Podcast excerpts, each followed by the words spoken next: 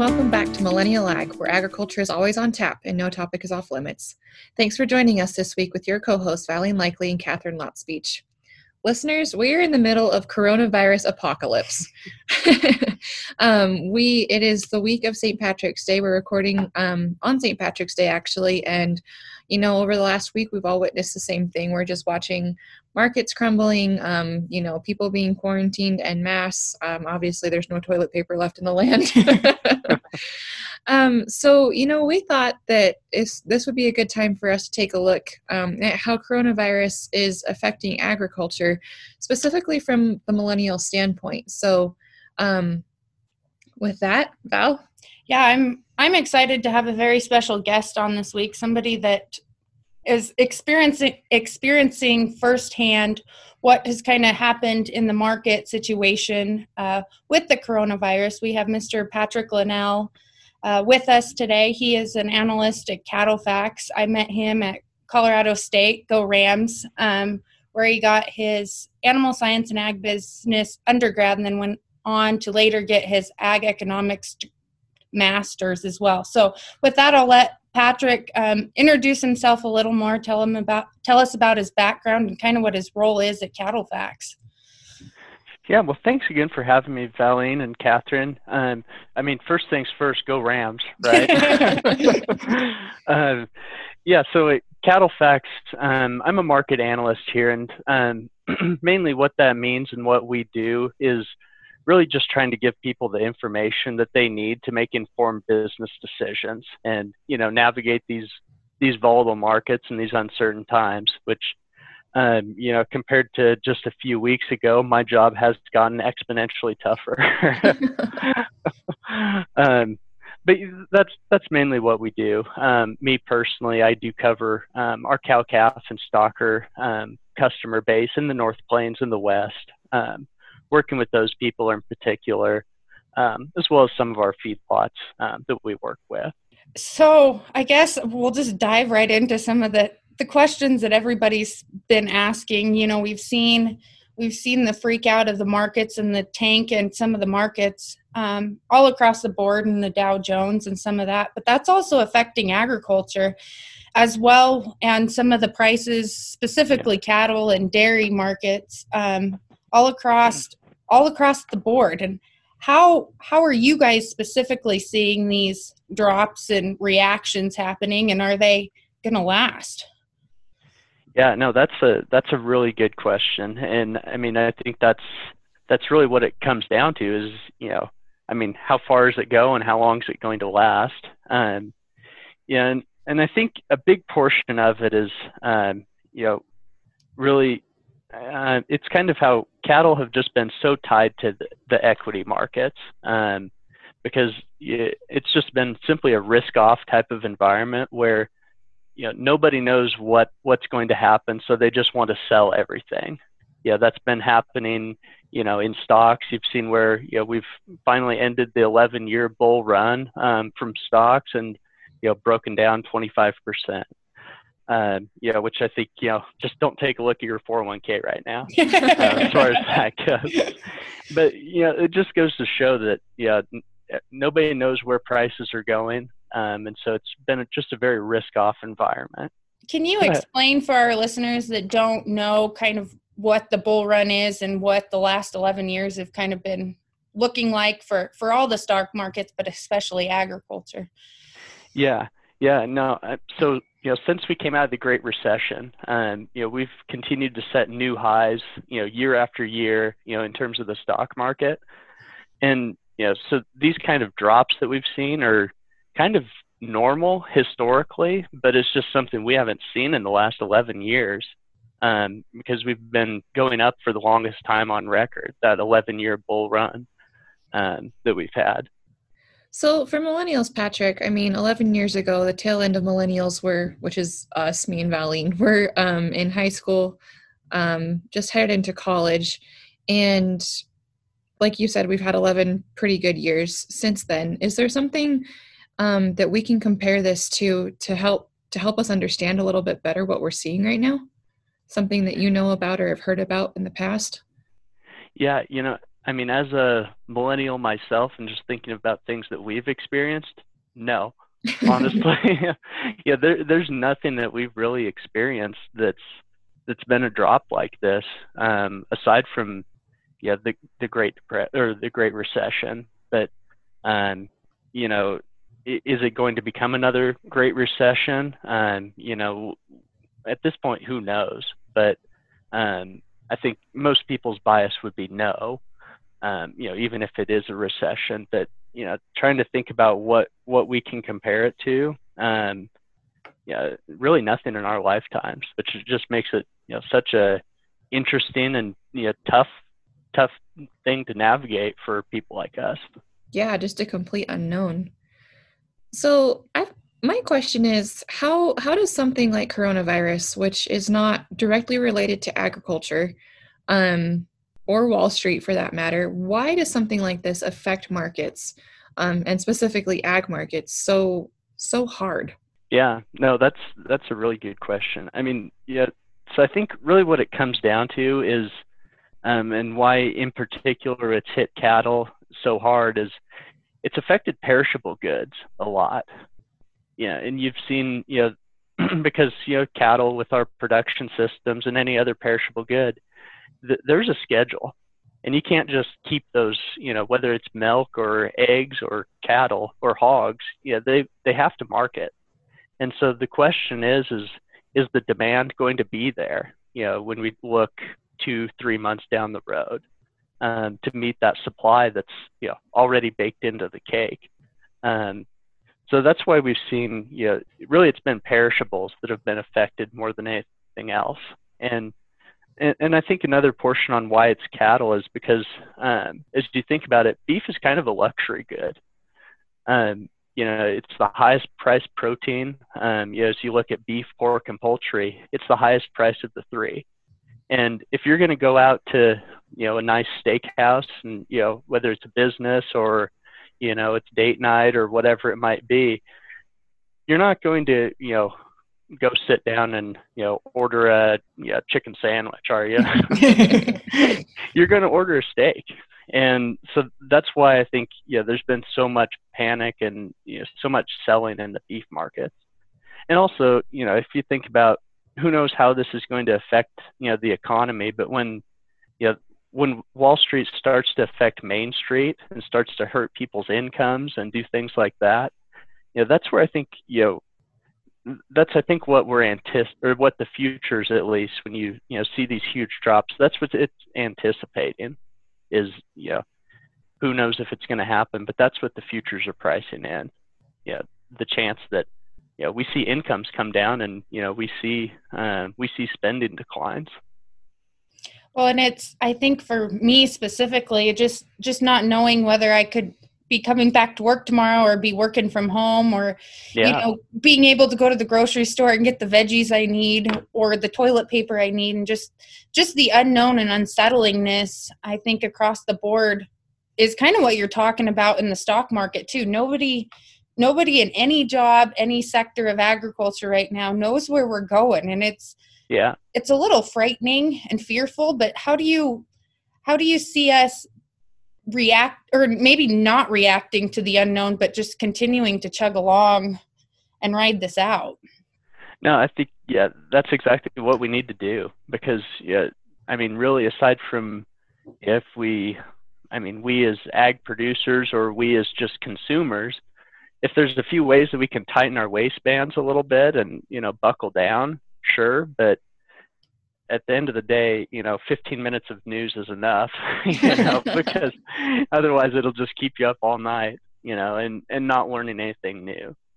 Um, a really important point there is that I guess something that surprised me about this whole pandemic is how how much emotion drives drives markets is driving the economy right now and is is driving decisions from from everybody and is i mean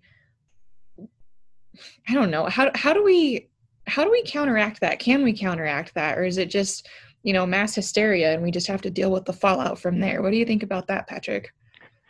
That's a that's a good point you know. I mean yeah.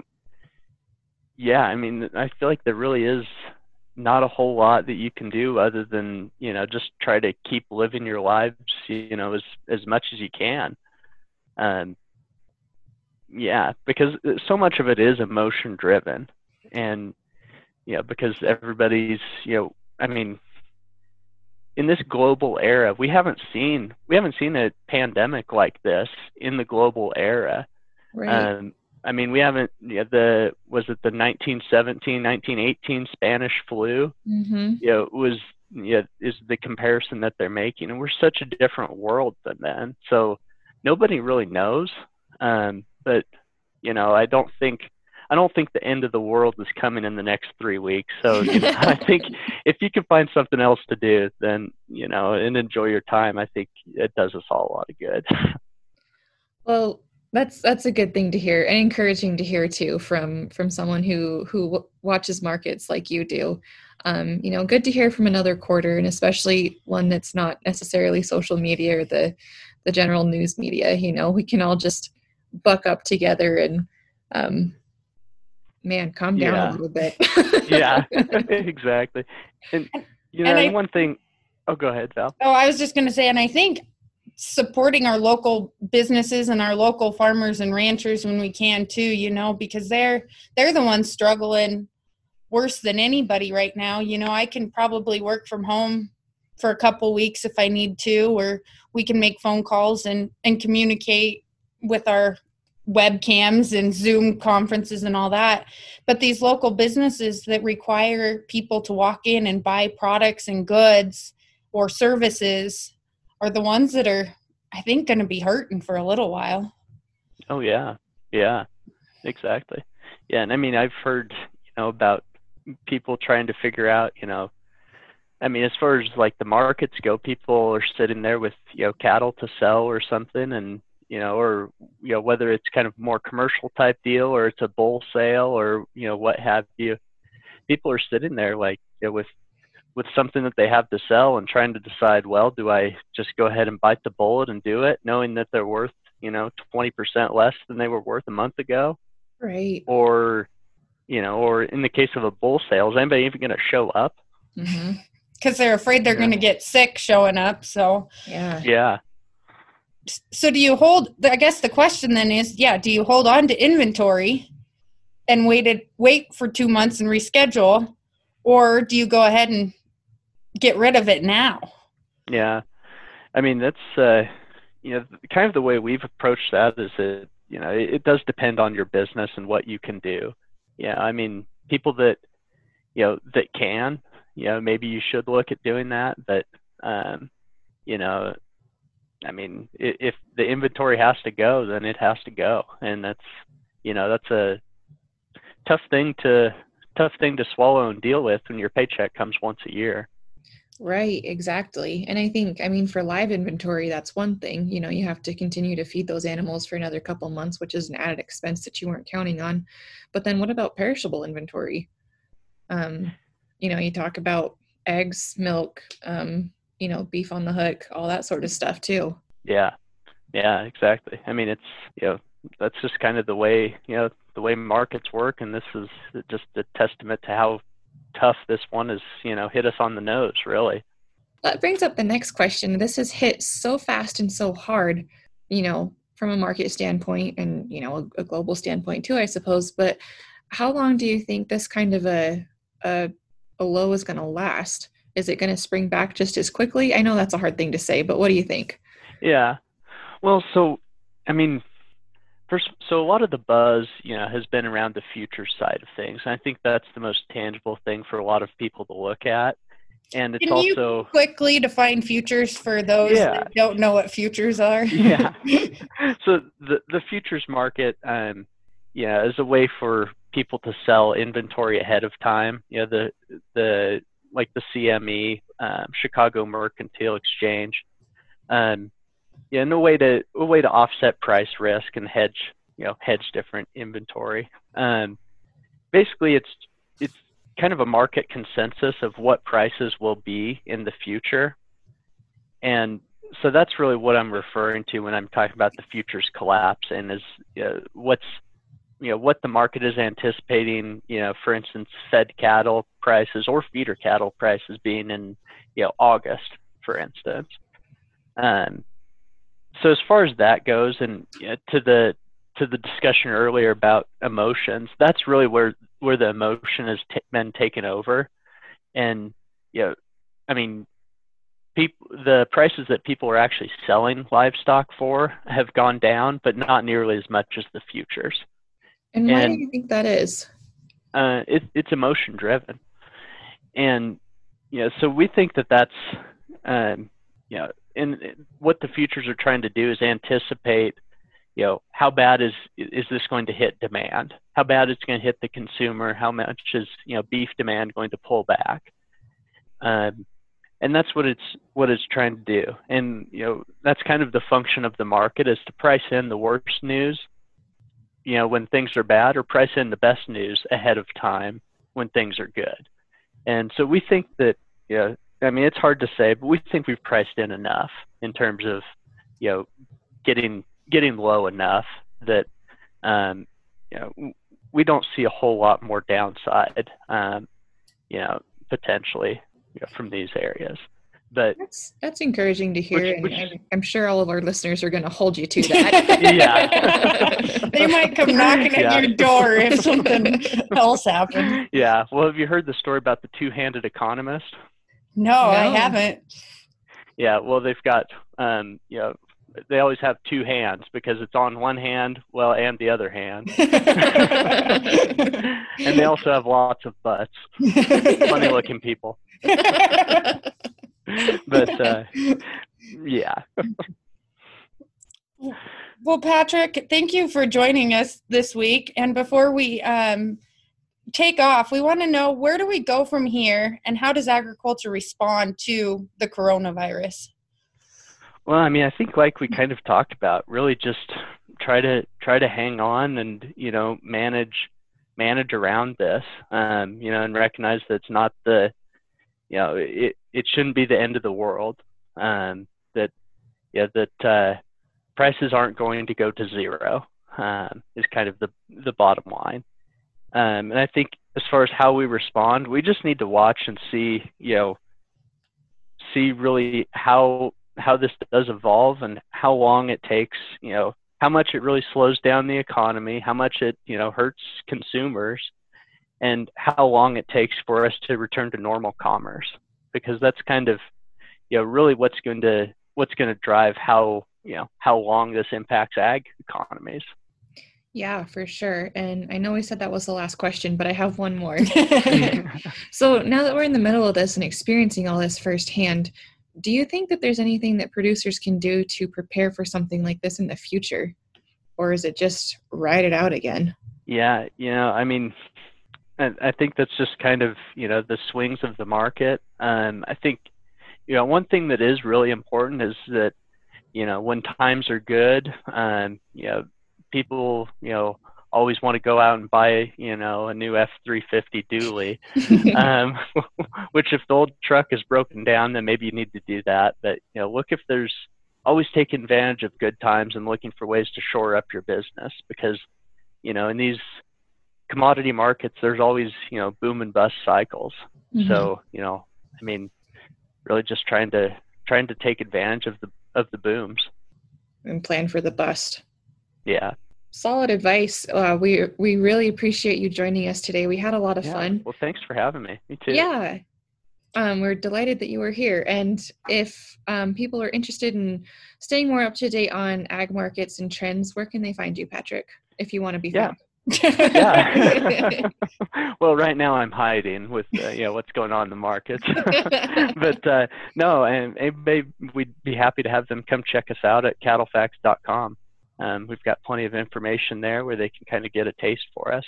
Perfect. Well, that's we encourage you listeners to um, check out CattleFax and um, learn more about what the markets are doing, but but also don't panic. Um, we'll get through this together, and we thank you for tuning in to this week's episode of the Millennial Ag Podcast. Be sure to rate us on your favorite podcast platform and drop us a line. Tell us what you think. And you can always um, email us too at katharine at millennialag.com.